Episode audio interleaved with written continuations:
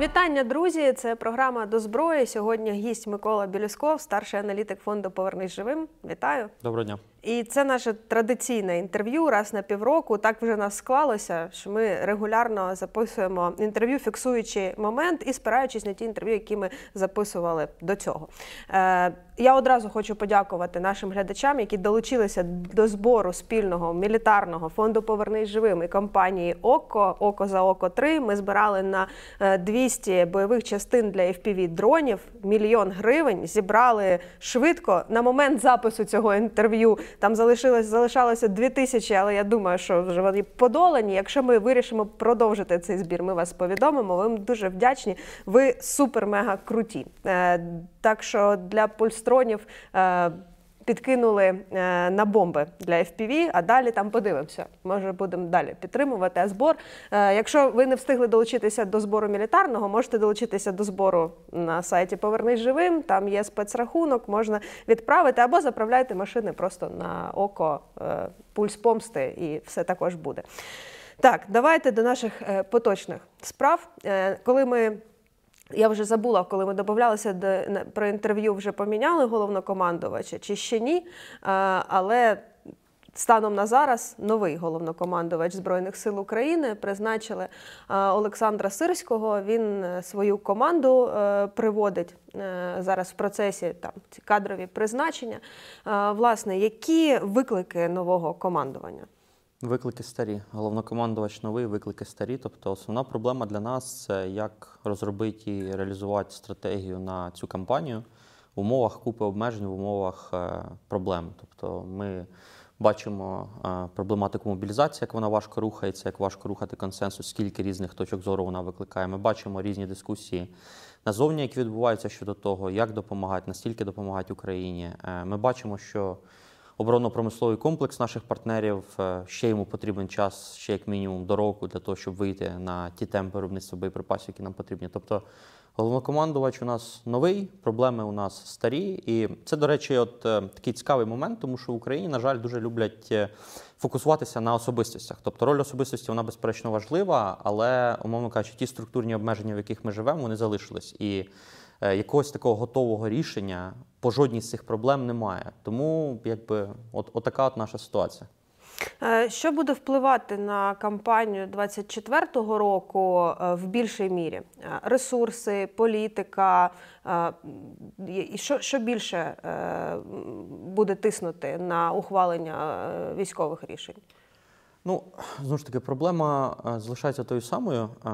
Умовно кажучи, є два консенсуси: один консенсус всередині країни про те, що ми повинні воювати, ми повинні е, якби. Підвищувати нашу переговорну позицію, покращувати її і не погоджуватись на те, що нам там пропонували е, припинення вогню в обмін на наших людей, наші території, які зараз перебувають в окупації. Цей консенсус він встановився десь е, навесні 2022 року, після того як провалилися переговори. І є, Стамбульське. Так, так. І є зовнішній консенсус, який теж встановився вже там е, навесні 22-го року, про те, що Україні потрібно допомагати. Оскільки Україна готова воювати, Україні потрібно допомагати. Там є різні модальності, е, там відповідно до якої філософії допомагати, е, якби там теж була певна еволюція. І от є ці два консенсуси. І фактично, чим займається президент України Володимир Зеленський, він як займається човниковою дипломатією між е, аудиторією всередині країни і зовнішньою аудиторією. Він е, всі ці два роки брав е, якби ознаки того, що Україна готова далі чинити спротив, ішов. Наших партнерів переконував, що нас потрібно підтримувати. Потім брав цю підтримку, конвертували ми її в ті чи інші якби, дії на фронті, мали там успіхи. І далі е, готовність воювати, і далі ми так з партнерами взаємодіємо. Тобто, оце такий, така човникова дипломатія, і е, оце ключове завдання насправді для нашого політичного керівництва. І е, якраз в 2024 році ключове це те з одного боку зберегти консенсус всередині держави. По тому, що ми не купляємо фейкове відчуття того, що там припинилась війна за рахунок наших людей, наших територій і мобілізувати під це зовнішню підтримку, тому що стає важче. Ми бачимо, які дискусії йдуть з питань мобілізації, і неоднозначні оцінки, і різні аргументи висуваються. Хоча всі розуміють, що е, якщо її не проводити, то стане гірше. Це це вже це є фактом. Е, І бачимо, що назовні теж є, якби наростають ризики, проблематика, особливо це стосується американського фінансування. Ми бачимо, як дуже важко йде голосування по нам допомозі на 24 рік, який ми маємо пройти. Е, Що фактично ця проблема постала іще там в кінці вересня, на початку жовтня, вже вже пройшло майже півроку. І е, ця епопея із голосуванням в Конгресі вона ще не завершена, вона рухається, але не так швидко, як би нам хотілося. Відповідно, тобто, це ті параметри, в яких е, змушене діяти наше і політичне керівництво, і військове керівництво. І незалежно від того, які ми там бачимо е, прізвища. І про це в нас дуже дуже часто забувають, на жаль. І як це все може впливати на е, військові рішення? Тобто Сирський от напередодні дав інтерв'ю ЗДФ, сказав, що Україна е, перейшла в оборону. Принципі, це не він один озвучив. Це інтерв'ю в нього брали до того, як він був призначений головнокомандувачем. Він не один це озвучував. Це і Зеленський в інтерв'ю озвучував своєму, і Залужний ще в своїх програмних статтях також про це писав. Що це означає? Про які рішення йдеться? Е, ну, стратегія, як і політика, воно мистецтво можливого, і ти дієш в певних рамках. І коли в тебе якби вибору то і немає, тому що мені сподобалось недавно було е, там інтерв'ю. Мене питають, яку стратегію обрала Україна. Я кажу, та ми не обирали. Ми власне прийшли до активної оборони, тому що в нас немає іншого варіанту. В умовах е, браку боєприпасів, е, снарядного голоду вже цей термін використовують офіційно наші посадові особи. Знову ж таки, проблема мобілізації, і навпаки, ворог там. Поки наші партнери весь 23-й рік розповідали про стратегічну поразку Росії, Росія збільшувала виробництво боєприпасів сама, відновлення боєприпасів залучала додаткові боєприпаси із е, Північної Кореї. Вийшла парадоксальна ситуація, коли е, так званий демократичний світ, який там має в декілька разів більший номінальний ВВП, може забезпечити набагато менше боєприпасів Україною, ніж е, коаліція авторитарних диктаторських фактично режимів. Тобто, в нас дійсно ми перейшли до оборони, ми прийшли до неї десь з середини осені, фактично по основним всім напрямкам. Теж показовим було е, оголошення, якби заява, яка була на початку грудня від президента про те, що ми починаємо зводити фортифікаційні е, різні е, споруди, інженерні роботи, перешкоди. Це теж один із символів того, що ми прийшли до оборони, до активної оборони, які її називають. Фактично, тобто, нас в тих в тій системі координат, в якій ми опинилися, нас іншого варіанту немає. Тобто, у нас немає такого варіанту, щось там або активна оборона, або перехід до наступальних дій. Тобто зараз усі погоджуються, що 24 рік це буде за найкращого сценарія рік активної оборони, коли ми стримуємо спроби противника просуватися на е, основних напрямках на суші і наносимо йому при цьому величезні втрати. Тому що в нас вже стоїть завдання не лише просто стримувати, щоб він не просувався, але й при цьому забезпечити правильний баланс виснаження. Е, на нашу користь, там знищуючи там щонайменше, наприклад, тисячу бійців е, на день російських збройних сил. Фактично, тобто, ми опинились в доволі жорстких рамках е, і. Ну, політика і стратегія це мистецтво можливо. Ти не можеш вплигнути вище тих обмежень, які в тебе є. Тому що якщо ти намагатимешся це робити, Бо я так е, дивлюся, там теж е, колеги по цеху, якщо так можна сказати, вони там кажуть, що от ми не можемо сидіти в обороні і так далі. Ну, якщо ми будемо е, намагатися е, якби вийти за ці рамки, в яких ми опинилися, ну ми створимо дуже страшний е, ризик, скажімо так. І е, якби є різні типи наступів, і якщо наступ не підготовлений в всіх е, сенсах, немає для цього ресурсів, ти можеш почати на одних позиціях, а потім е, завершити на позиціях, які будуть е, там західніше, північніше від тих позицій, які ти маєш зараз. Тому треба з цим бути дуже обережним. І в принципі такий консенсус на 24 рік є і всередині країни, і назовні, що це буде такий перехідний період, рік активної оборони на суші, тому що бойові дії, звичайно, закінчуються сушею. Є ще море, є повітряний домен, є удари удари по території Російської Федерації по воєнній інфраструктурі, і тут е, не все так е, статично, як там може здаватися. Е, коли відбувалося призначення Олександра Сирського в своєму зверненні до народу України, президент поставив йому там низку завдань, ну озвучив, да, які він завдання очікує від головнокомандуюча виконати. Да, І серед них, наприклад, реалістичний детальний план дій сил збройних сил України на 2024 рік.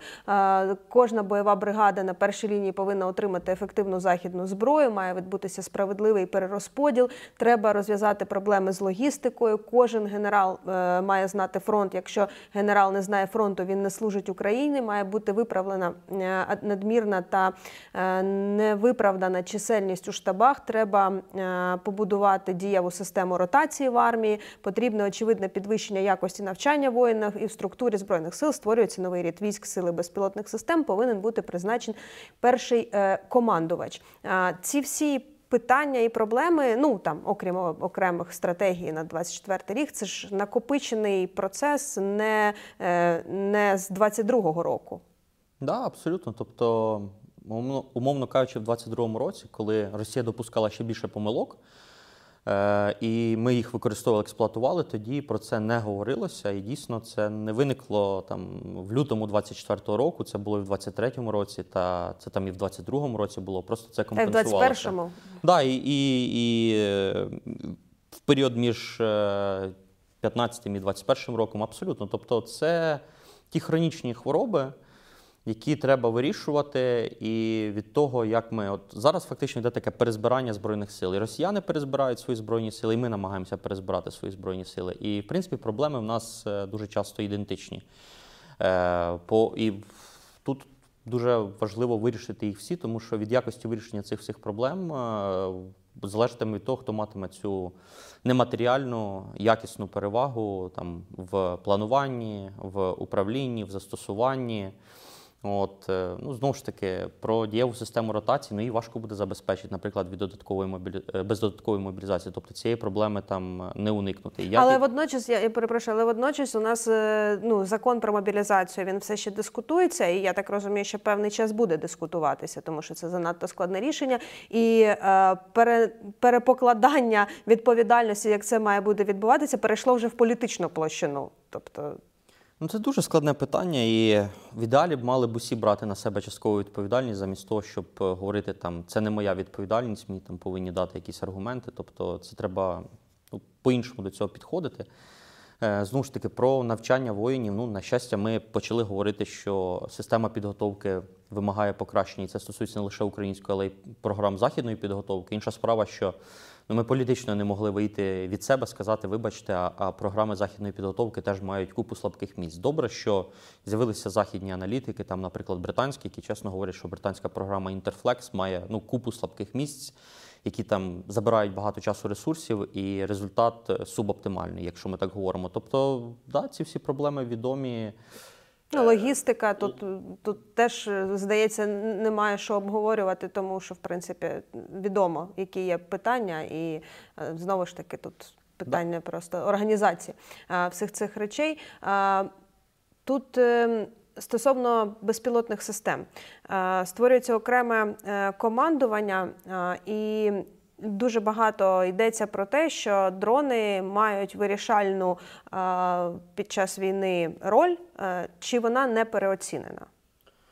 Ну, це, скажімо, у нас е, є дві крайнощі. Зараз крайність, як на мене, все-таки вважати, що самі по собі безпілотники є геймченджером. Тому що насправді, якщо ми подивимося про, на сучасну війну, як вона еволюціонувала, якщо ми там беремо як стартову позицію Першу світову війну, то Перша світова війна це була війна піхоти і артилерії. В Другу світову війну додалися ще е, авіація.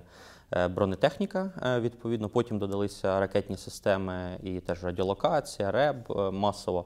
І зараз з'являється ще одна система. І вважати, що лише вона е, може дати перевагу. Ну, як на мене, це проти от тої динаміки, яку ми бачимо, коли нашаровуються ще е, все більше і більше різних, е, різних спроможностей, різних кластерів, від ефективного застосування яких е, щось залежить. Тобто я б не робив би такої е, якби, помилки, вважаючи, що ну, це там якийсь геймченджер сам по собі. Але дійсно ми зараз на такому етапі, який вимагає більш системної роботи, тому що як я розумію, це от е, і рід сил, і командування це про фактично е, дві важливих речі. Перше, це збір і узагальнення досвіду, тому що зараз це відбувається хаотично. Тобто там на рівні бригад, там вони спілкуються між собою, оператори, відповідно, вони Е, Це б мало бути більш масово відбуватися, більш системно. Тобто, дійсно повинні б е, збиратися ці всі дані, узагальнення, видаватись мануали. Вони є, але їх треба ну, більш системно це все робити. І друге, це щоб е, формувати замовлення, тобто давати ТТХ.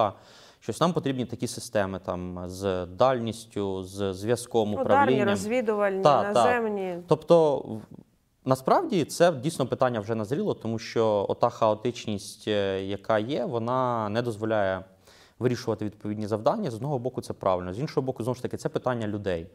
Е, Достатньої кількості людей, яких треба там відірвати з передньої лінії, наприклад. І от тут теж така дилема називається: хто чи треба там тренувати за рахунок навчених людей, чи воювати. І це якби конфлікт. Тут так само. Тобто, з одного боку, це дійсно правильно, і це дійсно потрібно, тому що е, воно не стоїть на місці, ворог же ж теж е, працює. І це рішення назріло. З іншого боку, ну, все-таки вважати, що от саме одна ця спроможність вона дозволить вирішити всі питання. Ну, це, це теж є неправильно, особливо коли там порівнюються, наприклад, е, безпілотники, особливо ударні, е, дешеві на основі FPV технології із артилерією. Хоча це некоректне е, абсолютно порівняння, і я б особисто дуже б не хотів, щоб наші армійці на нулі перевіряли от цю гіпотезу, чи можна чи не можна тримати лінію фронту виключно на е, FPV-дронах. От, коли в іншої сторони є і FPV-дрони, і артилерія. От, тому тут теж не треба якби в крайність таку вкидатися, але дійсно треба розвивати і більш системно це робити. І ну, в ідеалі б це б мало вирішувати і нове командування, і виокремлення в рід сил, тому що це ті завдання, які фактично зараз нікому робити.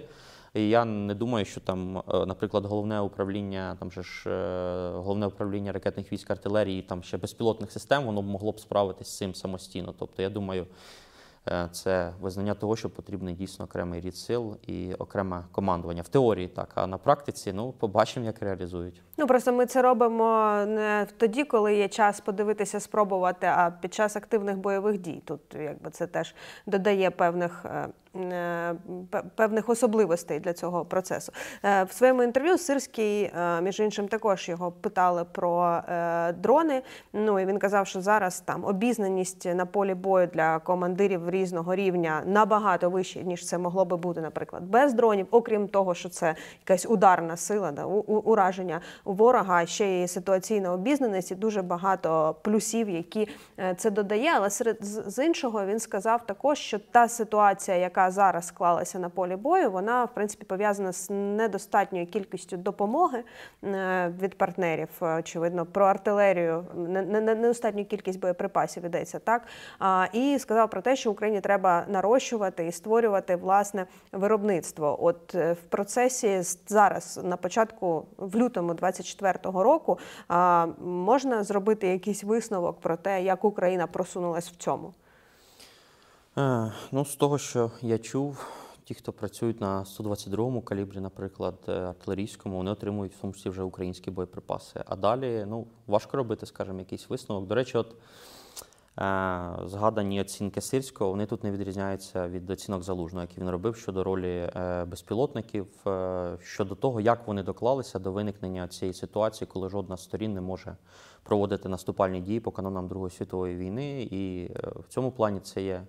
Це є дійсно виклик. Е, Інша справа, що знову ж таки, е, ну, е, дуже часто це зв'язка старих і нових технологій, тобто для розвідки безпілотники, а далі там артилерія все одно працює. Тому знову ж таки, виходячи з дальності. Е, Ваги повною мірою поки що FPV-дрони не можуть замінити артилерію. В цьому плані Сирський абсолютно правий. І не хотілося б знову ж таки, щоб, наприклад, росіяни повернули свою логістику е, і склади там е, на дальність до там до 40 кілометрів від лінії фронту, або могли концентрувати артилерію, створювати певний вал вогню, чого вони не можуть робити в умовах, коли в нас є там достатня кількість боєприпасів. Тобто тут теж таке гарне нагадування, що ну це якби загальновійськовий бій, загальновійськова операція, і е, кожен рід сил е, додає щось своє, але жоден із них не може дати сам по собі такої критичної е, переваги лише в комплексі, лише правильне застосування. Я більше того скажу, що е, в нас же стоїть проблема подолання позиційності. Тобто ми побачили, намагаючись е, наступати. Більшість систем, які нам потрібні для прориву оборони російської, вони вже є.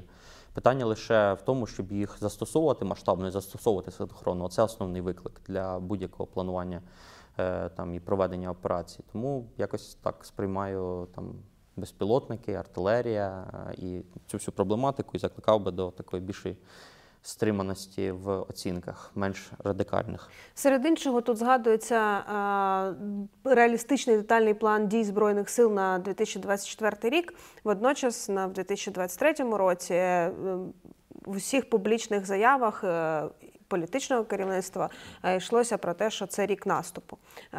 Власне, як ми можемо оцінити кампанію 23-го року, і чи можна оцінити якось наступ? Він провалився, був невдалим, або був таким, е, яким був за рахунок певних факторів. Е, Ну, це власне мапа е, Запорізької області, якраз Роботине, Степове, П'ятихатки, ті населені пункти, які вдалося звільнити Збройним силам у 2023 році. Можуть бути різні мірила успіху.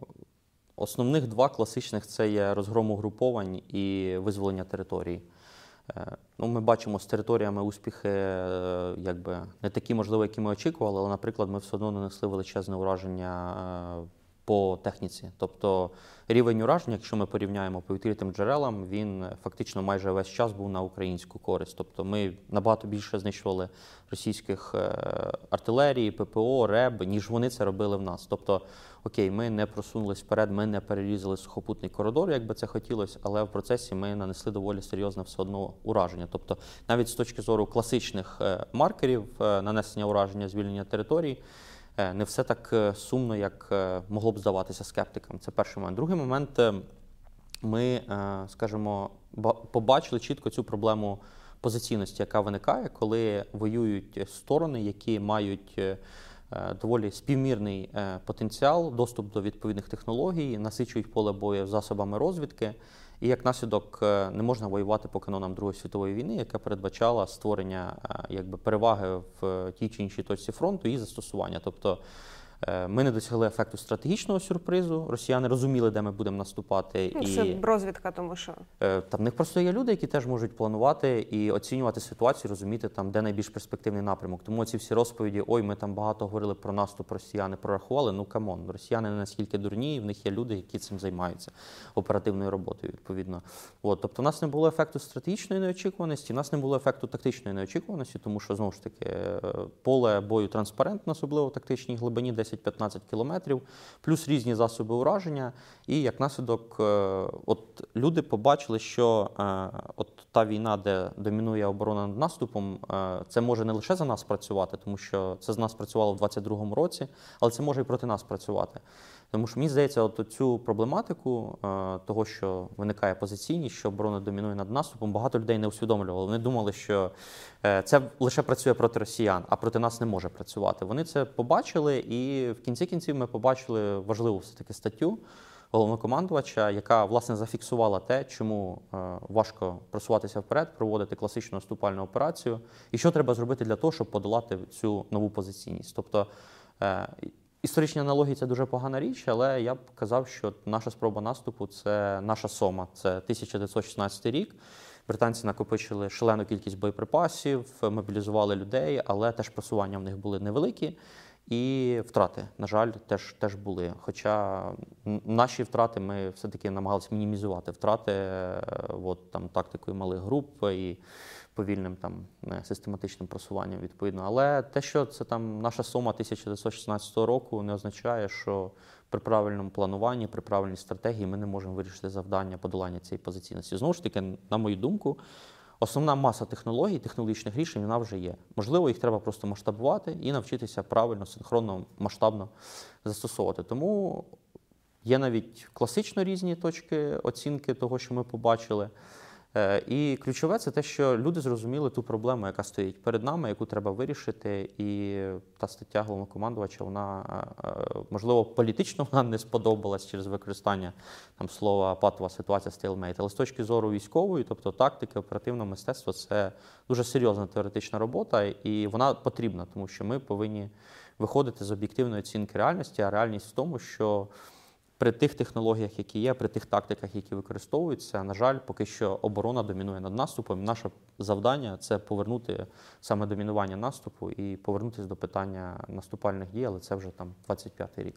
Ну, ця стаття, здається, була в жовтні чи в 1 листопаді. листопада. Да, 1 листопада. А питання е, патової ситуації на фронті воно з'явилося пізніше вже, і можливо від, від тих, кому не сподобалось таке визначення, але це ця терміло ця, ця фраза все одно прозвучала. І тут. е, а, Ситуація до теперішньої ситуації, да, Авдіївка станом на зараз. е, Що можна казати про цей напрямок? е, Яка ситуація і які перспективи?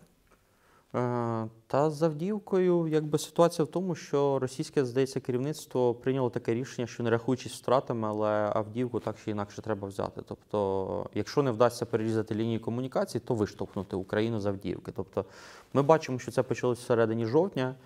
Е, Росія проводила низку спроб насту- наступальних дій. Вони коштували шаленої кількості техніки. Це десятки е, і десятки тисяч е, особового складу, і сотні одиниць техніки. Там вже техніки, мабуть, на, на дивізію знищено сумарно. Але ну, ми бачимо, що це їх не зупиняє, і вони повільно і просуваються і на флангах, і вже заходять в сам населений пункт. І проблема подальшого утримання вона дійсно стає дуже актуальною. Тому тут треба готуватись до того, що ми будемо виходити з Авдіївки, скоріше за все, виходячи з того, що просто не рахуючись втратами, росіяни собі просто ставлять завдання отримати цей населений пункт. Ну а далі ми вже маємо приклад Бахмуту, розуміємо, як це відбувається, коли там. е, Знову ж таки, знищується будь-яка забудова, на основі якої можна там тримати оборону, там Ну, власне, зараз це в Авдіївці і і відбувається. відбувається. Тому такі от реалії. Інша справа, що в росіян абсолютно немає якогось там резерву, якогось додаткового угруповання, там корпус, два корпуси, які б вони могли б кинути свіжих і розвивати, наприклад, цей е, успіх. Тому тут знову повторюється та ситуація, що якщо росіяни хочуть взяти якийсь населений пункт окремий, вони його можуть взяти там страшною ціною, великими втратами, але вони його намагаються взяти. І, скоріше за все, треба готуватися до цього і там дивитися, наскільки ну ж таки тут одна з основних проблем це постійне е, поповнення, ротація, логістика. І коли воно все під вогневим контролем противника, ну мабуть, вже час приймати рішення про те, що треба займати інші позиції, тому що ну дійсно в нас найцінніше це люди.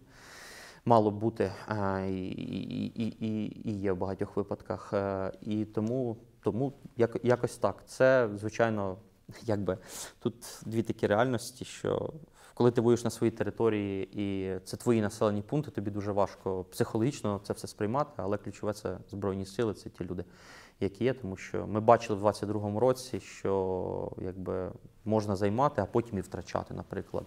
Я не кажу, що це може статися там відразу, але краще берегти збройні сили. Там, до речі, в цих завданнях, які президент ставив перед е, новим е, військовим керівництвом, проблеми логістики Авдіївка не має чекати. Але ж є об'єктивні причини, коли логістичні шляхи ну просто абсолютно. це майже Да. не, неможливо здійснити в тому обсязі, який м, ймовірно був би необхідний зараз. Знову ж Ну, таки. між цими двома вклиненнями, мабуть, менше 10 кілометрів. І якщо це менше 10 кілометрів, їх можна вже мінометами фактично прострілювати. І це дуже ускладнює логістику, забезпечення. Звичайно, в нас є приклади, коли там здійснюється це забезпечення, але вже в процесі самому несуться втрати, і тому дійсно ми наближаємося до, до того моменту, коли треба, треба буде приймати рішення е, відповідне і берегти людей. Далі е, Бахмут. Е, Ми е, в цьому інтерв'ю, яке ми записували в серпні минулого року, говорили про перспективи цього напрямку, і ви, в принципі, окреслили, що ну там Ми зробили максимум, що ми можна зробили було. максимум, що можна було, і так і залишається. Е, да, і навіть росіяни, на жаль, трошки починають від нас відтісняти. Тобто меншою мірою це південніше, південно-західніше Бахмуту, більшою мірою це північно-західніше Бахмуту. Зараз вони націлились на часів яр. Е, От, е, ну, знову ж таки, основне питання в тому, що якщо ми матимемо на, на день е, хоча б там 2-3 тисячі артилерійських боєприпасів, і Росія не матиме можливості використовувати масово пілотовану авіацію, ну от всі російські наступи будуть мати саме такий характер, тобто їм просуватися буде крайні важко. Тобто, в даному випадку на нашу користь працює оця ідея, що в цій війні оборона домінує над наступом. І е, ну, тут, скоріше за все, теж будуть спроби повільного просування, які, я думаю, вичерпаються або перед часовим яром, ну, в гіршому випадку за часовим яром, і, і якось так. Е, Ще один напрямок е, Куп'янськ. Е, Ще тоді, ще в серпні, ми говорили про те, що росіяни накопичують сили для того, щоб просунутися на цьому напрямку. Ця тема не йде е, в принципі з заголовки, заголовків, шпальт і повідомлень. Станом на зараз Куп'янськ. е, Яка ситуація там? Та я вже не пам'ятаю, який скільки часу згадується два населених пункти, якщо ми говоримо про Куп'янськ, це Синьківка і Петропавлівка. Е, От. Ну і низка інших, там от Кислівка та Баївка згадується. Е, Тобто ми тут тримаємо позиції, так росіяни намагаються там переграти результати нашого наступу, і в них щось не вдається.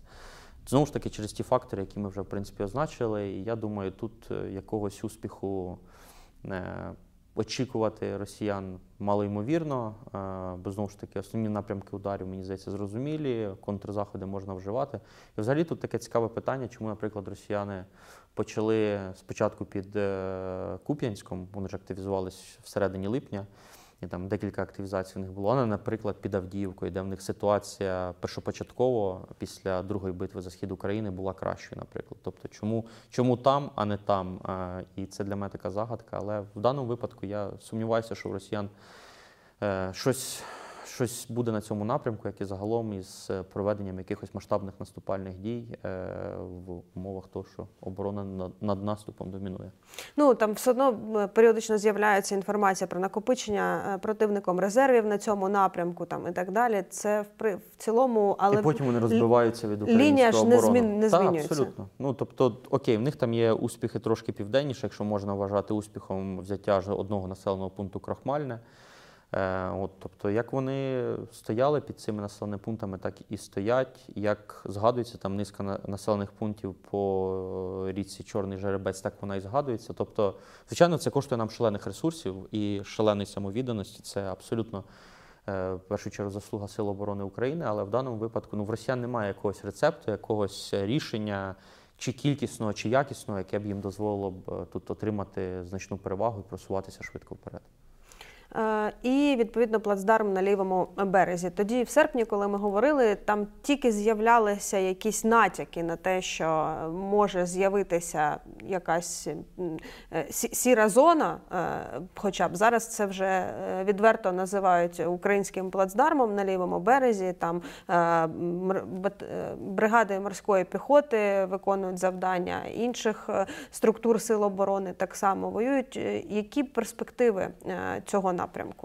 Основна проблема в тому, що те, що ми намагалися робити із е, кінця вересня, початку жовтня, це планувалося як частина нашого наступу на півдні загалом, але росіяни, як ми пам'ятаємо, підірвали дамбу і на певний час ми не могли здійснювати ті завдання, які б ми мали виконувати. Це ще до теми, кому було вигідно і хто підірвав е, відповідно гідроспоруду. Фактично, коли ми приступили до виконання цих завдань, то вже росіяни на жаль, е, відбили основні наші спроби наступати на е, Токмаксько-Мелітопольському напрямку, і як наслідок якби, свого ключового завдання е, цей плацдарм він уже апріорі не міг е, виконати.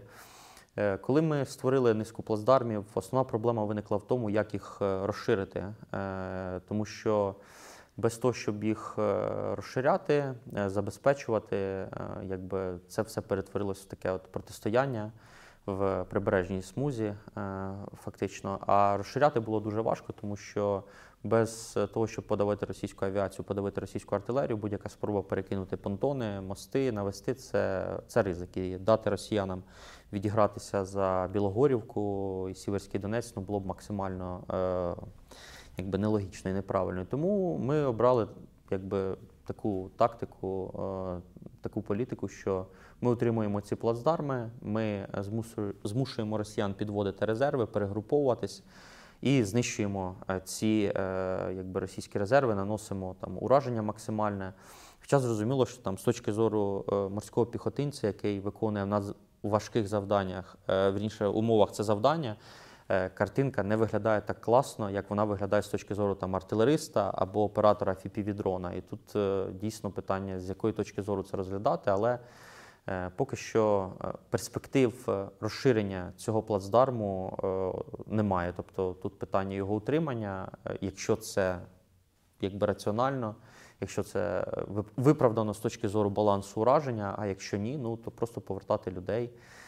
І все. Але в будь-якому випадку ми не реалізували той план, який би хотіли, але все-таки ці плацдарми вони теж виконали важливе завдання, тому що ну, знову ж таки баланс виснаження, якщо подивитись на осін та аналітику, він на українську користь. Ми дуже багато знищили бронетехніки, є купа відео, фото підтверджень там знищення артилерії, контрбатарейних радарів, теж російських нових. Тому Важко дається це морським піхотинцям, але вони створюють умови для інших, щоб е, наносити ураження, е, не звільняючи, наприклад, там швидко свої території. Ну, відповідно, напередодні якраз з'явилася інформація, що бійці 35-ї бригади морської піхоти український прапор е, здійняли на водонапірній вежі, якраз е, в районах Кринків. Е, Тут Діпстейт локацію показали, де це ну, титанічну роботу насправді роблять, і це не можна не, не відзначити. І ми вже згадували про питання і потреби мобілізації у нас е, в Україні. І воно зараз в політичній площині, і ухвалення відповідного закону, дискусія з е, суспільством, створення рекрутингових центрів або якась зміна там парадигми, як це все працюватиме. А мобілізаційний потенціал в Росії який? От що можна сказати про е, їхні ресурси, враховуючи, що ви сказали на початку, що вони втратили професійність сили. Ну і це в вашій статті також одній з останніх було в інтерв'ю. е, так, це яким було медіа чеським чи ні? Чи... Було та, та. Так. економічна газета, так. М, Якраз йшлося про те, що ну вони втратили професійні сили, але поки що ну ніякої мобілізації, хоч приховано ясно, що вона в них відбувається. Який в них взагалі потенціал? Ну, люблять називати цифру 20 мільйонів, такий номінальний російський мобілізаційний потенціал, але це завищена цифра, скажімо так. Е, І зараз дійсно ми бачимо, що часткова прихована мобілізація, яка відбувається, вона дозволяє їм утримувати це угруповання, яке є, і навіть його трохи нарощувати, тому що угруповання осені початку це 420 тисяч, зараз це 460 тисяч. Тут же ж проблема в тому, що які завдання будуть ставитися російським військово-політичним керівництвом. Якщо в них стоїть завдання, це зберігати під контролем ті території, які вони зараз мають, там створення тиску на е, українські позиції, то їм вистачає угруповання і цього. І сенсу оголошувати якусь масштабну відкриту мобілізацію в них немає. Їм прихована мобілізація дає доволі чималий ресурс, насправді 30-35, може навіть 40 тисяч на місяць. Якщо помножити, то це там до там, 400 тисяч, там навіть до півмільйона може бути е, фактично. І тому тут е, основне питання в тому, яке завдання стратегічне ставить російське керівництво. Якщо воно ставить завдання просто утримати ці території, які є, і тиснути на нас, їм, в принципі, цього вистачає. І в них е, не стоїть завдання там мобілізувати ще більше. Фактично, тому ми тут не знаємо насправді всі російські плани, і насправді, от маркером російських планів найкраще буде теж мобілізація. Якщо якоїсь масштабної мобілізації після так званих в лапках виборів президента Росії не оголосять, ну це означає, що Росія обрала саме таку е, стратегію. Якщо оголосять, це означає, що і які масштаби теж будуть, це означає, що вони там готуються, може там на одному-двох напрямках додаткових щось е, спробувати. Там найбільш е, такий потенційний напрямок, вірогідний, який називається стик Сумщини і Харківщини, е, відповідно. Але поки що ми не бачимо ознак до цього. І, на жаль, е, е, от ми вже здається, мабуть, згадували останній раз. Ми з росіянами, на жаль, помінялися дещо місцями, і тепер вже в нас стоїть завдання в кінці кінців звільняти свої території. От а в росіян мінімальне завдання це утримати те, що вони е, контролюють, і це, як показала практика, легше ніж проводити наступальні дії. Але поки що прихована часткова мобілізація дає відповідний ефект і не викликає теж різних соціальних питань, тому що що б там не говорили, але е, Путін теж е, якби враховує ці моменти, як і враховує тут ще є один момент, який, як на мене, це моя виключна гіпотеза, стримує росіян в масштабній мобілізації. Це необхідність контролювати збройні сили. Тому що якщо в тебе збройні сили там. е, 400, 500, 600 тисяч це одна справа, ну бойовий контингент. Якщо там мільйон, це інша справа, тому що Росія автократія. Путін пам'ятає уроки історії про те, що армія, яка там не наступає, вона починає розкладатися, і невідомо проти кого вона може повернути свою зброю. Тому з точки зору політичного контролю автократичного режиму, вона якби менша армія, більш вигідна для для Путіна, ніж там велика, яка там може більш масштабні наступальні дії проводити. Це ну теж до речі до теми, що. Війна це не лише там про зброю, ну це в першу чергу зброя і застосування, але є ще купа там соціальних факторів, економічних факторів, політичних факторів, які треба враховувати. Там, наприклад, чому Україна просто не може там е, українська влада будь-яка гримнути кулаком і сказати, нам треба ще 300 тисяч і все тут, на відміну від Російської Федерації. Тобто, це такий кейс е, з мобілізацією, там різні проблеми мобілізації, як це відбувається, до того, що аналіз війни як дуже комплексного явища він вимагає не лише там е, і, і, розгляду там технічної, тактичної, оперативної складової, але таких широких е, соціальних, економічних, політичних моментів, обмежуючих чинників, фактично. І вони тут є. Тобто 20 мільйонів ну це просто цифра красива, яку називають для того, щоб залякувати в тому числі Україну і наших партнерів. Тому що зараз. Росія, до речі, що вона зараз намагається робити? Вона намагається продати заходу цю ідею, що ми настільки посилилися, що тисніть на Україну, умовно кажучи, і мобілізаційні цифри потенційні це теж інструмент такий тиску, і тому ці 20 мільйонів треба відразу відмітати і не звертати на це увагу. Ну але все одно, якщо кажете, що там вигідніша менша армія, то відповідно, яка які ця менша армія може виконувати завдання, зважаючи на те, що все-таки в е, тому документі, який називається Російською Конституцією, вписані е, українські території. Ну тобто, і вони очевидно всіма своїми е, діями показують, що вони якби збираються їх займати. Тобто їхня політична, е, їхня політична кон'юнктура не збігається з реальною е, можливою до дій? Е, ну, Нинішнє угруповання, як ми бачимо, воно може утримувати цей активний фронт 880 кілометрів. Воно може не лише в обороні відпрацьовувати, але й проводити якісь локальні наступальні дії.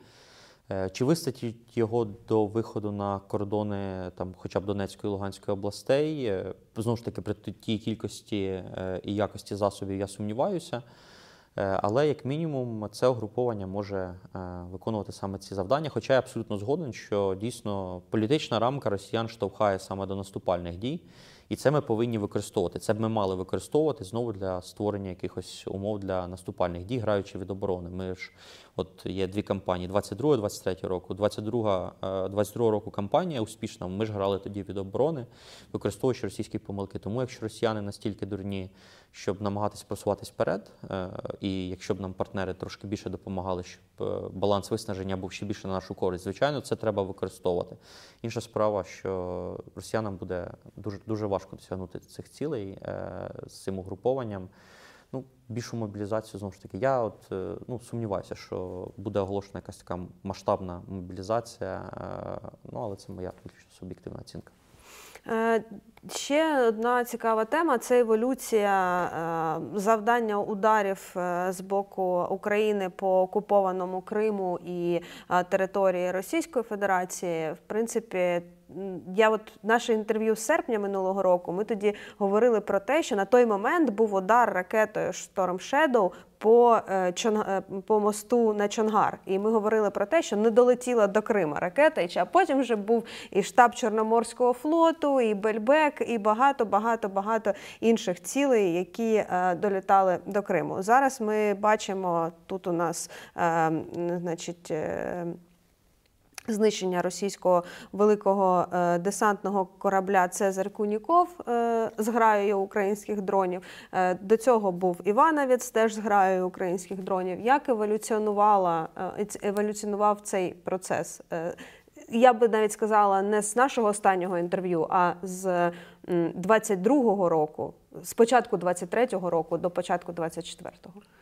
Ну, Тут у нас найбільші успіхи, і якщо ми там беремо за відправну точку це вихід Росії з зернової угоди, то, як на мене, росіяни дуже прорахувалися, тому що вони вважали, що вони зможуть нам створювати великі проблеми. Е, по-перше, ракетними ударами, а по-друге, якщо не в північно-західній, то в південно-західній частині Чорного моря вони туди навіть відправляли е, ці ж е, патрульні кораблі проекту 22-160. Відповідно, і далі вони зіткнулися з тим, що от, е, дійсно ми не стояли на місці. Ми розвинули цілий кластер е, надводних безпілотних апаратів. І спочатку ми загнали росіян в порти, а потім в портах їх вже почали знищувати крилаті ракети авіаційного базування. І держава без класичного флоту досягла мега успіхів, е, витіснивши свого більш сильного номінального противника західної частини Чорного моря і самостійно зараз гарантує свободу судноплавства в західній частині Чорного моря. Тобто результат дійсно унікальний.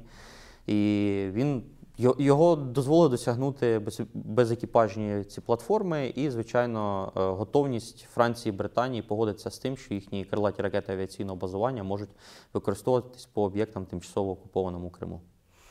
Тоді ми говорили, що е, номінально існував такий, ем, таке бачення в партнерів, що удари по Криму неприпустимі. Ну тобто вони Їхньою де- зброєю. їхньою зброєю, да. Вони якби де-факто визнавали е, де, де юре і, де, і публічно визнавали, що Крим це українська територія, але сумнівно ставилися до, до того, що е, можуть будуть завдані удари. Зараз це вже не виникає взагалі питань. Тобто це відбувається. Чому? Що, що змінилось? Е, Ну, французів, британців не виникає, це правда. Е, От з американцями складніше, тому що найкращим доказом те, що американська позиція змінилася, це те, якби нам дали е, відповідні е, ракети балістичні з дальністю 300 кілометрів, хай навіть з касетною бойовою частиною, і ми гарантовано відпрацювали по якомусь об'єкту в тимчасово окупованому Криму. Зараз є лише підтвердження, що ми працювали по об'єктам на материковій частині України, і тобто ми бачимо, що Бердянськ, Луганськ. так, е, формально слабші гравці е, з меншим силовим потенціалом, хоча теж ядерні держави, це треба відзначити, що ядерні держави все-таки взяли на себе таку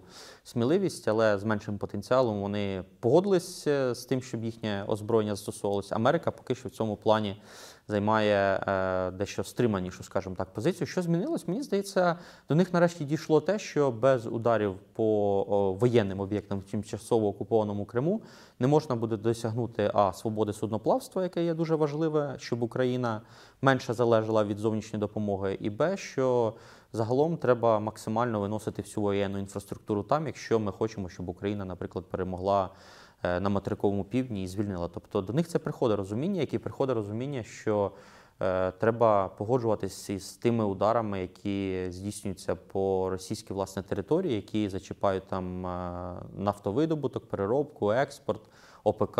Ну, тут в мене якраз туапсе. Еволюція в цьому плані проходить, що якщо виставляти штучні рамки для одного гравця, на території якого йде війна, який може піддаватися ударами в будь-якій точці України, з іншого боку, Росія може вести економічне життя, перегруповуватися, там створювати нові з'єднання спокійно, то нічого гарного з цього не буде. Тобто е, логіка війни вона потроху штовхає наших партнерів до правильних рішень. Хоча ми бачимо, що американці ще залишаються стриманими, і зараз е, наше завдання американців можливо дотиснути по Криму, і загалом е, більше піднімати цю проблематику ударів по е, в широкому розумінні воєнній економіці, воєнній інфраструктурі на власне на російській території, тому що такі голоси є. Але їх ще поки що меншість. Тобто офіційна позиція: ми, ми не заохочуємо, ми е, не відмовляємо, але нічого не даємо свого. І, будь ласка, опирайтесь виключно на свої спроможності. Тобто, наше основне завдання це консенсус по Росії, і можливо, щоб використовувати ці спроможності західні по російській території. Поки що це така дуже дискутивне, контроверсійне питання для багатьох. Але є поступ теж. Е, Тут е, наступна новина з'явилася 14 лютого. З'явилися фото в пабліках ворога, е, де вони показали уламки. Е, Скоріш за все, GLSDB, Ground Launch Small Diameter Bomb, які Дочекались. Дочекалися, да, саме так. Тому що е, мину е, листопаді 22-го року була заява, що розглядається можливість. В лютому 23-го була були вони в пакеті допомоги. І от, власне, в кінці січня е, 24-го е, в- ми не знаємо обсягів, які Україна отримала, але все-таки це. Збільшена дальність е, для таких е, боєприпасів 150 е, кілометрів. Ну, а от бачите, а нема досі. Хоча виглядало так, що рішення про ухвалення передачі Україні ракет Таурус воно вже от-от. Які ще типи озброєння залишаються такими, яких треба було би прагнути?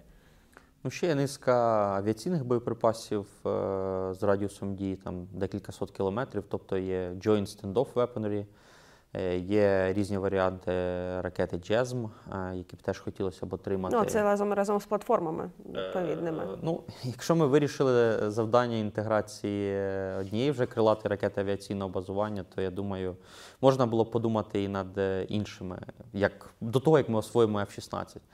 Е, От. е, Ну, знову ж таки, атакмс хотілося отримати е, з більшою дальністю і з різними варіаціями бойової частини, особливо на фоні того, що балістична ракета Призм нарешті пішла вже в американські війська, і вже ж, начебто, американці вже не наскільки залежні від того арсеналу атакмс, який в них є для оборонного планування там на інші частини Євразії. Тобто ми ну, насправді з точки зору спроможностей ми е, відкрили більшість е, спроможностей. Питання тепер просто систематичного постачання. Це основна проблема. Кількість так. Так, абсолютно. Тобто ми за окремими винятками по спроможностям відкрили вже все, що можна. Е, І в цьому плані вже російські ядерні погрози не працюють, хоча вони працюють політично. Ми бачимо стриманість по, по членству в НАТО. Але в плані спроможності вже просто питання кількості і систематичності постачання, тому що те, що ми там більше вже скоро як два роки відкрили спроможність Хаймарс і відповідних боєприпасів, але якщо немає цих боєприпасів, ну то і, і, який сенс вже в цій там спроможності, яку ми застосовуємо? Тому тепер просто питання систематичного постачання. На жаль, приходиться. І досі, спілкуючись із е, журналістами, з експертами, там деякі, ну більше журналістами, нагадувати, що е, дві світові війни союзники виграли в тому числі за рахунок просто того, що вони більше виробляли зброї. І як би ти не воював, але зброї дійсно повинно бути достатньо, боєприпасів повинно бути достатньо. Тому ми зараз саме на такому етапі, коли питання на яких спроможностей, а просто систематично е, їх постачання. Ну от е, враховуючи все, все те, що було проговорено, і там стосовно позиції партнерів, е, і стосовно озброєння, яке нам потрібно. От е, враховуючи ще, що світ нормально так колбасить у 2024 році через те, що півсвіту голосує в буквальному сенсі, в, в, половин, в половині планети будуть вибори або пройшли, або проходять, або будуть проходити. Відповідно. Україні зараз виглядає так в багатьох з багатьох публічних заяв, що Україні треба вчергове е, пояснювати, чому вона воює, що відбувається. Наскільки це складний процес, враховуючи ваш досвід спілкування з міжнародними експертами, е, журналістами, чи це просто така е, медіа картинка, чи це дійсно дійсно так і на рівні експертному? Е, ну, якби виклик дійсно є, але я бачу і певні позитивні зрушення. Наприклад, от е, Європа нарешті так починає ну, прокидатися. І це стосується не лише Британії, але й саме континентальної Європи. І ми це бачимо не лише на рівні заяв. Ну, дивіться, уявити рік назад, що там Франція погодиться, що крилаті ракети авіаційного базування використовувалися Україною. Ну, було трохи важко, чесно скажу. Або що е, ФРН е, збільшить ще е, пакетної допомоги, який видається там уже, мабуть, до 8 мільярдів доларів. Так, можливо, вони нам не надають е, озброєння ударне, таке е, великого радіусу дії ракетне озброєння, але тим не менш. е, Ну, Там бронетехніка, боєприпаси. ППО особливо сегмент теж. Тобто е, і виробництво боєприпасів саме скільки зараз складається. дуже так, багато. так. Тому е, дійсно зараз відбувся певний злам в Європі, особливо в США, трошки важче, тому що, на жаль, ми так опинились заручниками внутрішньополітичної історії, яка відбувається, що. Одному з кандидатів е, вигідніше, щоб е, сказати, що вся там політика нинішнього президента вона є провальною. Е, Прямо чи опосередковано це пов'язано з війною, скажімо так. І тому ми бачимо ту ситуацію, коли номінально в Конгресі, якщо там рахувати і в Сенаті, і в Палаті представників, то більшість за допомогу Україні. Але в Палаті представників це трошки важче, тому що є така група скептиків, яка, скажімо, диктує свій порядок денний, але ми бачимо, що Потроху все одно воно рухається. В Сенаті воно рухається, і добре, що проголосували, тому що тепер просто так пал- Палата представників не зможе, якби сказати, ми там не будемо голосувати. Це буде набагато важче. Відповідно, тому це є дійсно виклик в демократіях. На жаль, завжди так. Треба працювати з різними аудиторіями, із громадянами, із ЗМІ, з експертами, з політиками будувати консенсус. Це дійсно е, якби така інша сторона демократії. Тобто в автократії не треба будувати консенсус, ти просто там робиш якесь рішення і все. Але я б не сказав, що що все наскільки погано, і е, отой злам, е, який відбувся, ми заплатили за нього страшну ціну. Але ми вийшли з тіні Росії в плані сприйняття, і багато країн розуміють, що українська безпека важлива, треба інвестувати в цю безпеку. Ми побачили першу угоду з Британією. Я думаю, будуть інші угоди. Звичайно, це не те, що нам хотілося по максимуму, але це ну, не Будапештський меморандум 2.0, як там звично говорити. Тому ми якби робимо відповідні кроки, платимо за них страшну ціну, але головне цей злам уже відбувся. І ну, от знову ж на прикладі Британії, от е, що там гарантуватиме, що ці мене угоди наступне виконують? питання якраз про безпекові угоди і от Ну, їх значення взагалі. Е, Ну, е, якщо говоримо про значення, це насправді така кодифікація того, що ми побачили до цього вже. І це там окреслення певних перспектив співпраці, особливо по спільному виробництву зброї, наприклад. Е, І так, це не той рівень союзництва, яким би нам хотілося, тому що є такий е, найкраще мірило такої серйозності союзництва це готовність воювати. Тут поки що про це мови не йде. Мова йде про те, що нам готові допомагати, поки ми готові е, воювати і готові вкладатися довгостроково, в тому числі демонструючи гроші. Тому що Ріші Сунак він же не лише угоду привіз, але й привіз гроші. Або там ФРН, з якою розробляється угода, вона каже: ось дивіться, є гроші. От з американцями важче, тому що угода розробляється, а грошей поки що, на жаль, немає. Е, Тобто, це кодифікація того, що ми побачили. Це можливо не той рівень союзництва, який би нам хотілося, але це точно не Будапештський меморандум 2.0. По-перше, документи деталізованіші, тому що хто читав Будапештський меморандум, це там одна сторінка буквально. Тобто тут прописані конкретні моменти. Ну а гарантію, е, чого їх виконуватимуть, ну тому що стався в людей злам у е, сприйнятті. Це, це стосується еліт. Тобто в е, Британії обидві партії за те, щоб підтримувати Україну. Там переможуть лейбористи на виборах. Вони будуть підтримувати Україну. Повірте мені, я спілкувався із людьми, які наближені до там лейбористської партії. Це стосується експертів. Тобто ні в кого немає ілюзій про там Російську Федерацію і розуміють важливість України. Це стосується населення. От і тому злам цей відбувся, і люди розуміють свій національний інтерес. Оце ключове. От е, що вони його для себе артикулювали, що безпека України важлива, інвестувати в українську безпеку важливо. І вони будуть це робити. І такий злам стався, в принципі, у більшості країн Європи. Можливо, там не так, як би нам хотілося до повної міри, але він стався. І вони збільшують виробництво, вони нам надають спроможності. Е, от і це. Це важливий момент. Звичайно, в ідеалі, от, наприклад, адміністрація Байдена, вона бачить ці угоди як інструмент тиску на Росію тут і зараз, тобто показати росіянам, що скільки за Україною стоять, скільки держав, які готові інвестувати і в безпеку довгостроково, то сідайте і домовляйтеся з Україною. Тобто, чи вдасться використати це як фактор тиску на Путіна, як це бачить адміністрація Байдена? Ну не знаю, побачимо. Але в будь-якому випадку це. Це набагато більший прогрес, е, ніж те, що ми там могли б сподіватися навіть до 24 лютого 2022 року.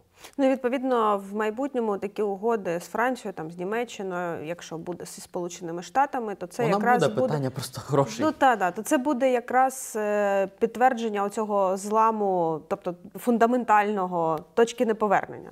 Та що вони розуміють свій національний інтерес відносно України, і в них немає ілюзій щодо Російської Федерації. Вони готові інвестувати в нашу безпеку. Нам, звичайно, не треба самозаспокоюватись, тому що наше основне завдання все одно перекласти трошки більше наших партнерів і ризиків і ціни, які пов'язані з протидією Росії, тому що все одно дуже багато ризиків. Лягає на нас, і тому ми все одно не відмовляємося від курсу на НАТО. Це наша кінцева ціль. Ну, в цих угодах передбачено, що вони діють до моменту вступу України в НАТО. Там. І ціль як членство в НАТО розглядається, тобто фактично перетворення України на де-факто члена альянсу, так без е, жорстких гарантій по п'ятій статті, наскільки це можливо, але на де-факто. Ну, наприклад, там умовна Фінляндія до 22-го року, е, поки вона сказала, що хоче рухатись до членства. Тобто країна вже була там де-факто фактично інтегрована з альянсом, і було лише питання часу. І це теж оголошується як цілі. це дуже насправді важливо. І повірте. Е, Ну, я не хотів би розкривати всі деталі. Британці наскільки серйозні люди, що вони вже готуються, як на практиці імплементувати все те, що було прописано. Тобто, це не про те, що от сьогодні підписали, А там а через рік та реалізуємо. Тобто, вже проводиться серйозна робота. Щодо того, як це реалізувати тут і зараз, а не відкласти його довгий ящик і просто радіти, тому що там підписали загальний політичний документ. Тобто є речі, які зараз е, ведуться робота, щоб наповнити це все практичним змістом, в тому числі по військово-технічній співробітництву і спільному виробництву озброєнь.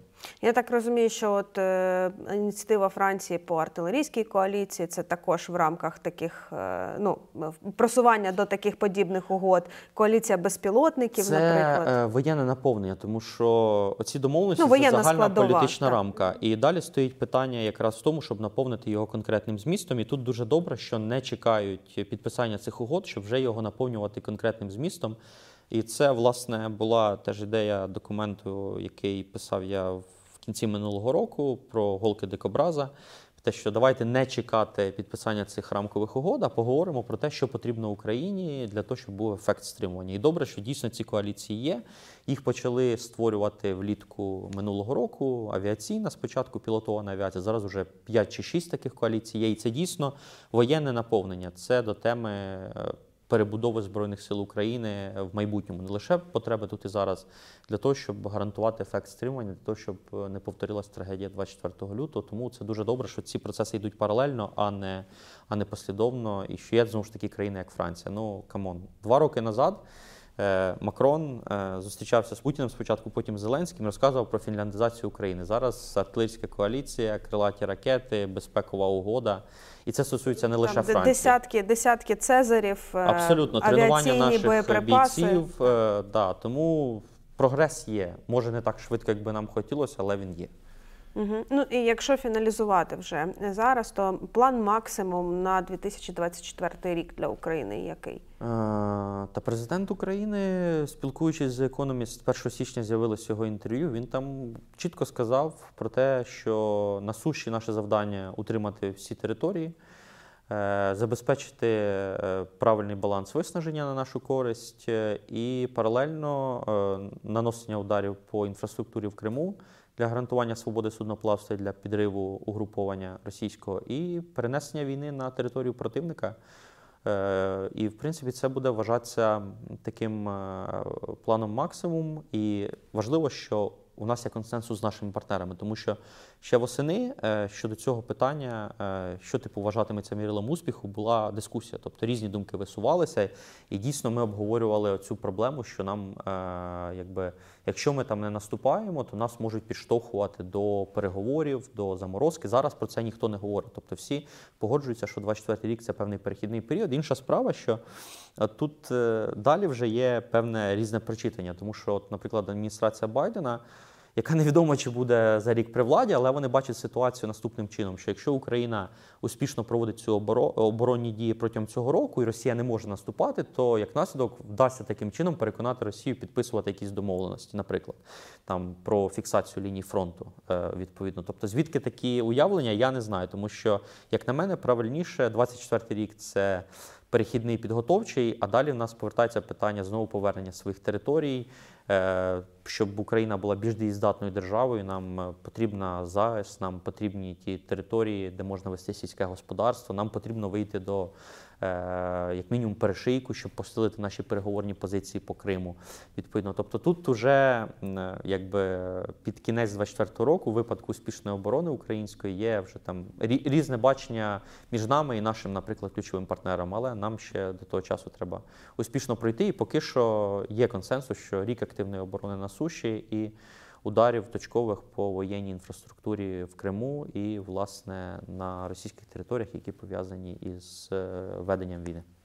Ну, станом на зараз зафіксували Е, до наступної розмови. Старший аналітик фонду «Повернись живим Микола Білясков. Дякую. Дякую.